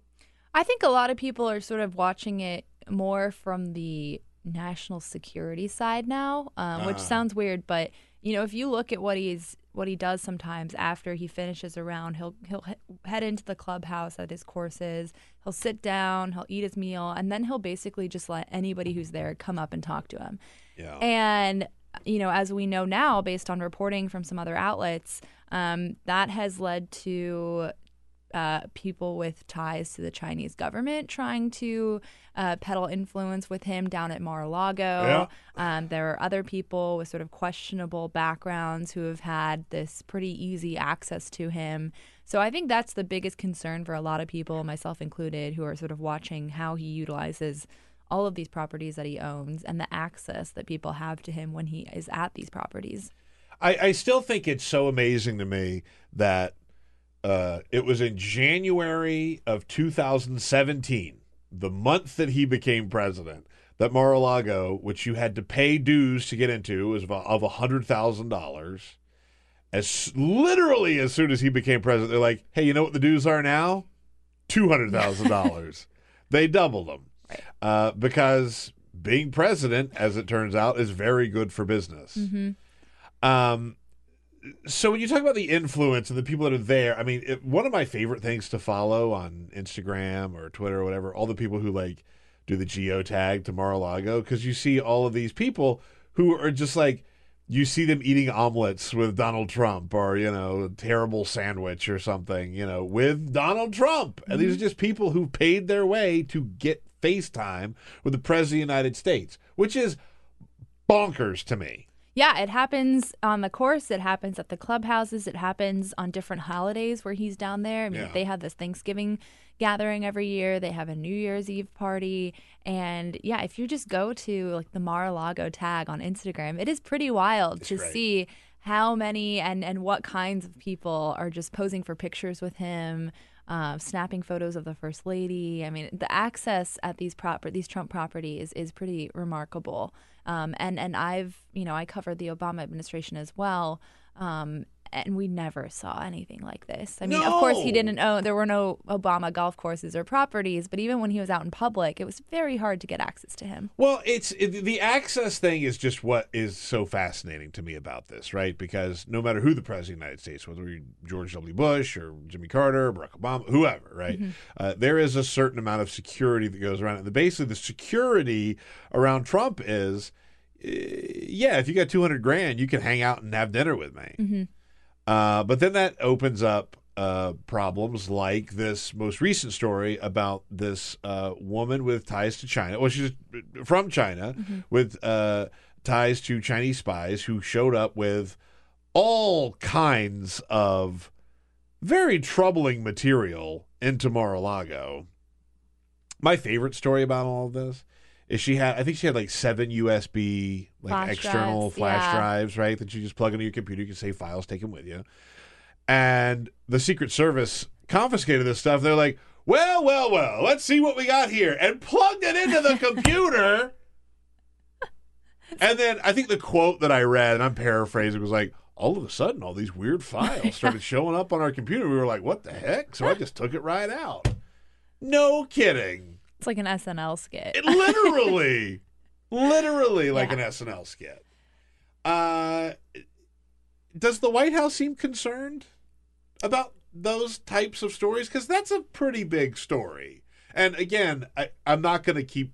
I, I've mostly given up on doing this, but if that had happened in the Barack Obama administration, um, boy, oh boy, Well, there were multiple Secret Service mistakes and breaches that happened under Obama. Okay, no, that's fair. That's And and they did get a lot of criticism for it, and Yeah. there's been some And rightfully so. internal changes, right? And I think you know they're probably watching very carefully to see what's happening with the Secret Service and their security protocols at these Trump properties now too, and it, probably even more closely after this incident occurred.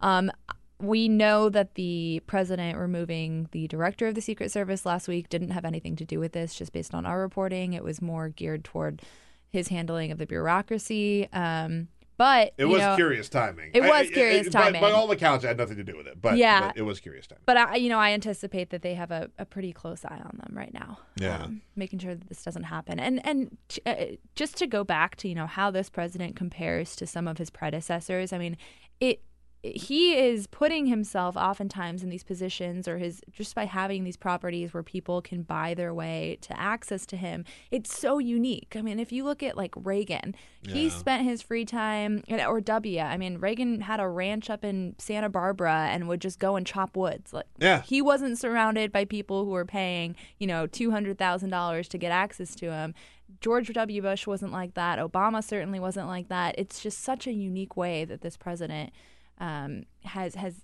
exposed himself to that type of influence, and and I think the Secret Service really has to work that much harder. I hadn't really thought of it in that way, but like you think about, you know, Reagan chopping wood, George W. Bush clearing brush Mm-hmm. on the ranch, Barack Obama spent a decent amount of time at Camp David and, Mm-hmm. and, and places like that. Secluded, solitude, recharge the batteries, all that. How does Donald Trump recharge his batteries? By having people pay a lot of money to hang out with him. that is pretty, that's the most on brand Trump thing that I think I've ever heard. It's pretty Trumpian. Yeah. Uh, so finally, on the golf thing, uh, I'll again I'll give Donald Trump credit. By all accounts, he is a very good golfer. Even cheating aside, right? Like I, you know, there's a there's a a, a, saying in the golf community that there's certain shots that you can only hit with a foot wedge. Can you grab my foot wedge out of the bag, and then as soon as someone turns around to look for the non-existent foot wedge, you kick the ball into a better position. Pro tip if anybody's thinking about going to play golf. Um, but by all accounts, he's a good golfer, right? I mean, yeah, that's one of the reasons why he likes to play with these professionals. He plays with Tiger Woods, Dustin Johnson. Uh, he's played a couple of times with Jack Nicklaus. He's played with um, Lexi Thompson. I mean, he plays with these professionals, and these professionals, frankly, play with him because he is one of the best amateur players out there. And all of them say that. I mean, I spoke with a couple people. Um, who are just in the professional golf world either because they're sports writers and have covered it for decades or you know they're agents representing some of these players and they all say that they're extremely impressed with the president's golf game and that he's um, he's got a handicap that's not too far off from from some of these players Uh, all right. Uh, I, one last thing I just want to mention again. Yesterday, Donald Trump tweeted, I spoke to Tiger Woods to congratulate him on the great victory he had at yesterday's Masters and to inform him that because of his incredible success and comeback in sports, parentheses, golf, and more importantly, all caps, life, I will be presenting him with the Presidential Medal of Freedom. We got about a minute left. Um, feels a little premature to give him the Presidential Medal of Freedom. Uh, but uh, that is apparently where we're going. Well, right? and that's how these awards work in the Trump administration. Um, Elvis Presley was uh, uh, honored by President Trump posthumously, and we found out later, later um, or after the fact, that Stephen Miller is a huge Elvis fan, and so Oh. he was the one pushing for that. This president is obviously a huge Tiger Woods fan, so he's going to get the Presidential Medal of Freedom, and that's that. Yeah, I mean, look the the the relationship between T- Trump and Tiger Woods is fascinating to say the least. Uh, I'm sure he'll give him the presidential free. I'm not even saying that Tiger Woods doesn't deserve it, but like usually it's. I mean, the guy's still competing. Right. Usually this is sort of like a thing you earn in retirement from whatever you do. Anyway. Uh, Gabby Orr, thank you so much for joining Yeah, us. thanks for uh, I can say this will not be your last time on the show. We'll have you back some other time. Uh, Lord it. willing, and the creek don't rise. Uh, thank you for tuning in, everybody. We will be back tomorrow, and Bill will be here tomorrow. So tune in. This is the Bill Press Show.